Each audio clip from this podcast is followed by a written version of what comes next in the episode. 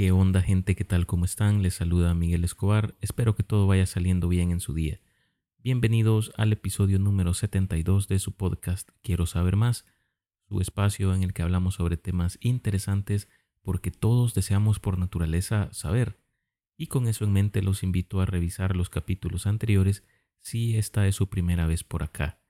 En esta sesión vamos a hablar sobre la filosofía durante la Edad Media, aunque este periodo está intrínsecamente vinculado al oscurantismo y el desarrollo de la religión más que de otra cosa, sí que hubo filósofos, pensadores, ideas y teorías dignas de mencionar que se desarrollaron durante este tiempo.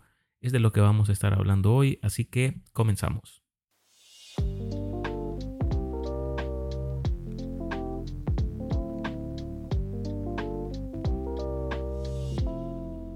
Contextualizando un poco, a inicios de la Edad Media se vivió la decadencia del Imperio Romano y el desastre social que esto causó en casi toda la región europea.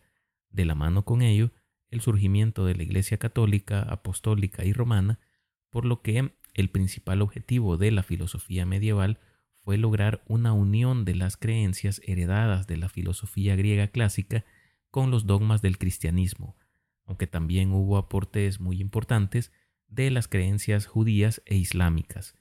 Al intentar conciliar diferentes creencias religiosas con la filosofía, resultó natural que se intentara buscar respuesta a interrogantes como la naturaleza de Dios, la relación entre la fe y la razón, así como la compatibilidad entre el libre albedrío y la omnisciencia de la divinidad, entre otros temas, como la causalidad y los límites del conocimiento. Sin embargo, para la filosofía medieval fue complejo conciliar temas como la encarnación o la naturaleza de la Trinidad, que son la base de la teología cristiana.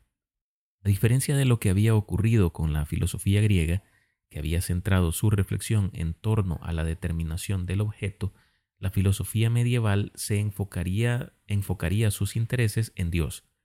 La filosofía helenística había dado una orientación práctica al saber, dirigiéndolo hacia la felicidad del hombre, Ejemplos claros fueron el estoicismo y el epicureísmo, de lo que ya hemos hablado en este podcast.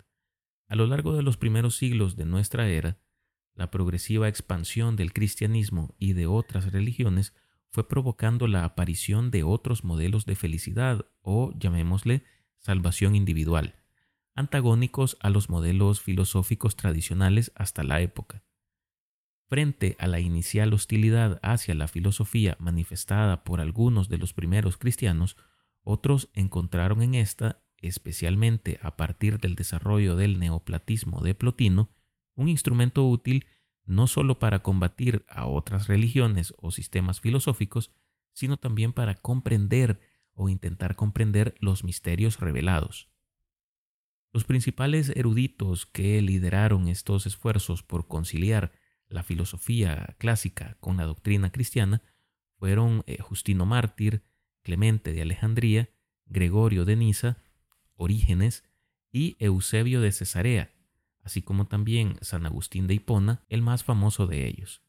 El neoplatonismo, una corriente filosófica que surgió en la, en la antigua Roma en el siglo III después de Cristo, poco antes de la caída del imperio, dejó una huella indeleble en la historia de la filosofía y de manera destacada en los primeros pasos del cristianismo durante la Edad Media. Esta influyente escuela de pensamiento que revitalizó las enseñanzas de Platón encontró un terreno fértil en la cristiandad naciente, proporcionando conceptos y métodos de razonamiento que influirían en la teología de la filosofía cristiana a lo largo de los siglos. Su fundador fue Plotino, se caracterizó por su énfasis en la unidad del Ser Supremo, que representa el principio último de la realidad. Plotino argumentaba que todo lo que existe se deriva de esa fuente suprema, que él llama el uno o la realidad absoluta. Esta noción de una realidad suprema y trascendental resonó fuertemente con las creencias cristianas emergentes, que también reconocían un Dios supremo y trascendental como el creador de todas las cosas. Esto nos hace recordar a la figura del demiurgo planteada por el mismo Platón, aquel ser supremo que había utilizado la materia caótica para crear imitaciones de las formas perfectas que existen en el plano de las ideas, una teoría bastante amigable con los cánones del cristianismo y de ahí el éxito de esta teoría. Uno de los aspectos clave del neoplatonismo que influyó en el cristianismo fue su concepto de la jerarquía de las realidades. Plotino desarrolló una estructura que incluía al uno en la cima, seguido por la inteligencia y a su vez por el alma, con el mundo material en la parte inferior. Esta jerarquía fue adaptada por pensadores cristianos como San Agustín, quien la integró en su teología. Agustín argumentaba que Dios, como el Uno Supremo, era la fuente de toda existencia y que el alma humana tenía la capacidad de unirse a Dios a través del conocimiento y la contemplación. La influencia del neoplatonismo en el cristianismo medieval también tuvo un impacto significativo en la doctrina de la Trinidad. Este concepto describe a Dios como un ser único en tres personas, Padre, Hijo y Espíritu Santo, tuvo sus raíces en la reflexión filosófica neoplatónica sobre la unidad y la multiplicidad. Filósofos neoplatónicos como Porfirio y Proclo exploraron la relación entre el uno, la inteligencia y el alma, sentando las bases para las discusiones posteriores sobre la naturaleza de Dios en el cristianismo. Otro filósofo neoplatónico influyente en el cristianismo medieval fue el llamado Pseudo Dionisio, quien fuere discípulo de San Pablo en Atenas. Sus obras como Los nombres divinos y la jerarquía celestial adoptaron la terminología y la estructura jerárquica del neoplatonismo para describir a su vez la jerarquía celestial y la relación entre Dios y los seres celestiales. Sus escritos ejercieron una influencia duradera en la teología mística cristiana y en la comprensión de la relación entre Dios y su creación el centro del pensamiento de Dionisio era que, de las diferentes nominaciones de Dios, ninguna expresa completamente la naturaleza del ser superior, que no tiene nombres, que está más allá de todos los nombres. Además, afirmó que Dios es inconocible y sin embargo, todas las cosas del mundo son de alguna manera trazos de su causa inconocible. Dios es el ser de todas las cosas, pero en el pensamiento de Dionisio se pone de manifiesto una de las diferencias más notorias entre los neoplatónicos y los cristianos, y es la inmortalidad del alma. Para los neoplatónicos, el alma era inmortal, siempre había existido, y al fallecer la persona vuelve al mundo inmaterial de las ideas, y después de vagar en este plano, puede volver a tener otras existencias en el mundo real para purificarse, una especie de reencarnación. Para los cristianos, el alma es creada por Dios y una vez que la persona fallece, ésta vuelve con su creador, no habiendo posibilidad de una reencarnación. Con el uso del pensamiento neoplatonista para beneficio de la naciente religión cristiana, se afianzó una relación prácticamente de esclavitud entre la filosofía y la religión, la primera al servicio de la segunda, situación que se mantuvo durante casi toda la Edad Media hasta el Renacimiento, cuando el antropocentrismo sustituyó por fin al teocentrismo. Pero no solo la Iglesia Católica sacó provecho del pensamiento filosófico clásico. Por ejemplo, la filosofía islámica experimentó un florecimiento significativo durante la Edad Media, contribuyendo de manera importante al pensamiento filosófico, científico, médico y teológico de la época. Esta se desarrolló en el contexto del califato islámico a partir del siglo VIII después de Cristo. Las obras de filósofos griegos clásicos como Aristóteles y Platón se tradujeron al árabe, lo que permitió el acceso a las ideas filosóficas griegas. En este apartado hay que mencionar que los escritos aristotélicos eran los de mayor interés para su traducción, ya que incluían una vastedad de temas, no solo filosofía, sino también eh, se hablaba sobre ciencia y sobre medicina, que resultaban un conocimiento de mucha utilidad para los musulmanes de la época. Hay que distinguir dos corrientes en el pensamiento islámico. La primera es el kalam, cuya traducción del árabe sería discurso. Se refiere a la tradición islámica de buscar principios teológicos a través de la dialéctica, con inspiración en Demócrito, Pitágoras y Aristóteles, se trataba de introducir una visión del mundo más racionalista que la usual hasta ese entonces en el mundo islámico. Los filósofos de esta tendencia trataban de reconciliar la razón con la fe, defendían la libertad de la voluntad humana contra la predestinación divina y rechazaban la interpretación literal del Corán, al cual consideraban una creación humana. Algunos de estos filósofos incluso eran críticos hacia la religión. La segunda de las corrientes de pensamiento se denominaba falsafa, y ésta se centró en interpretaciones del aristotelismo y del neoplatonismo. Su, su, traducción es como una transliteración de la palabra griega filosofía. Esta rama del pensamiento intentó abordar preguntas fundamentales sobre la naturaleza de Dios, la relación entre la razón y la fe, la existencia y la realidad, así como también la moralidad. Los filósofos de la falsafa argumentaban que la razón y la filosofía podían coexistir con la religión islámica y que el conocimiento filosófico podía complementar la comprensión religiosa. En el siglo IX, la escuela de Bagdad se convirtió en un importante centro de estudio y traducción. Filósofos como Al-Kindi, Al-Farabi y Avicena se destacaron en la traducción y reinterpretación de obras filosóficas griegas. Al-Kindi, por ejemplo, enfatizó la importancia de la filosofía y la razón en la comprensión de la fe islámica. Avicena, por su lado, fue uno de los filósofos islámicos más influyentes. Su obra La filosofía de la curación sistematizó y expandió la filosofía aristotélica, introduciendo conceptos como el ente necesario y argumentando que la razón y la fe podían coexistir.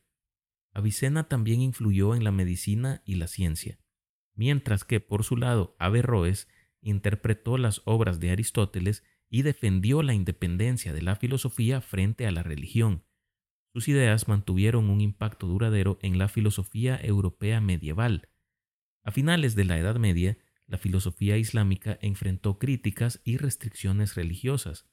Al-Ghazali, en su obra La destrucción de los filósofos, cuestionó la compatibilidad entre filosofía y religión lo que marcó un declive en la influencia de la filosofía en la esfera islámica. Pero bien, todos estos esfuerzos, ya sea por el lado cristiano o islámico, dieron origen a la escolástica, un movimiento intelectual que daba continuidad a los esfuerzos de utilizar la filosofía clásica para dar contenido ontológico a la fe cristiana y explicar los conceptos dogmáticos de estas religiones. Pero los métodos de la escolástica tenían unos lastres bastante pesados. Por ejemplo, todo pensamiento debía someterse al principio de autoridad de la Iglesia y la enseñanza podía limitarse en principio a la reiteración de los textos clásicos y sobre todo de la Biblia, su principal fuente de conocimiento.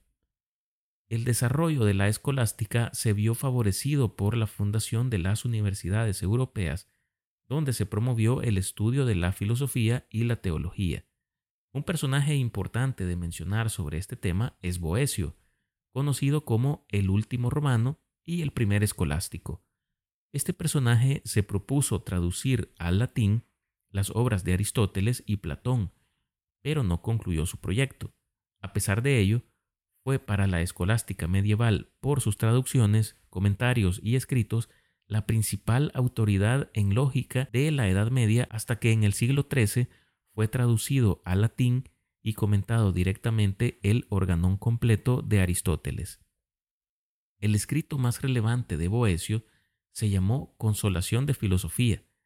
Se trata de un diálogo entre el mismo Boecio y Filosofía, que es un personaje alegórico femenino que se le aparece a Boecio para aclararle el problema del destino, de por qué los malvados logran recompensa y los justos no. Filosofía intenta suavizar su aflicción demostrándole que la verdadera felicidad consiste en el desprecio de los bienes de este mundo y en la posesión de un bien imperecedero, que coincide con la providencia universal que gobierna todas las cosas, concepto este que toma del estoicismo. El tema se relaciona directamente con la caída en desgracia del propio Boecio por lo cual se piensa que esta obra fue compuesta en la cárcel durante el largo año que pasó antes de ser ejecutado. Uno de los principales exponentes de la escolástica fue Anselmo de Canterbury, quien formuló el famoso argumento ontológico para la existencia de Dios. Aquí un pequeño extracto de la obra de Anselmo. Señor, tú que das el entendimiento a la fe, dame de entender, tanto como consideres bueno, que tú eres como creemos y lo que creemos. Y bien, creemos que tú eres algo mayor que lo cual no puede pensarse cosa alguna. Ahora, ¿acaso no existe esta naturaleza porque dijo el necio en su corazón, ¿no hay Dios? Si existe solo en la mente, no se cree que exista en la realidad, el más grande. Por lo tanto, si aquello de lo que no se puede concebir un mayor existe solo en el entendimiento, eso mismo de lo que no se puede concebir un mayor es aquello que no se puede concebir nada mayor. Pero obviamente esto no es posible. Existe, por tanto, más allá de toda duda, algo que no se puede pensar más grande, que existe tanto en el entendimiento como en la realidad. Aún con esto, sin embargo, la figura más destacada dentro de la escolástica fue Santo Tomás de Aquino. Su obra monumental Suma Teológica se convirtió en, una, en un referente para la escolástica y la teología católica. Tomás de Aquino intentó sintetizar la filosofía aristotélica con la teología cristiana, argumentando que la razón y la fe eran compatibles. Elaboró así una fusión platónico-aristotélica que se denominó el tomismo, que con sus argumentos cosmológicos y teleológicos para demostrar la existencia de Dios han sido la base fundamental de la filosofía cristiana durante muchos siglos. La demarcación entre filosofía y creencia religiosa llevada a cabo por Tomás de Aquino inició el proceso de independencia de la razón a partir del siglo siguiente y representó el fin de la filosofía medieval y el comienzo de la filosofía moderna. Por fin se terminó el servicio de la filosofía a favor de la religión. Con esto vamos a finalizar este episodio no sin antes darles las gracias por escucharme y pedirles que se suscriban, califiquen y compartan este podcast en su plataforma preferida o con sus amigos, familiares, compañeros o con quien ustedes deseen.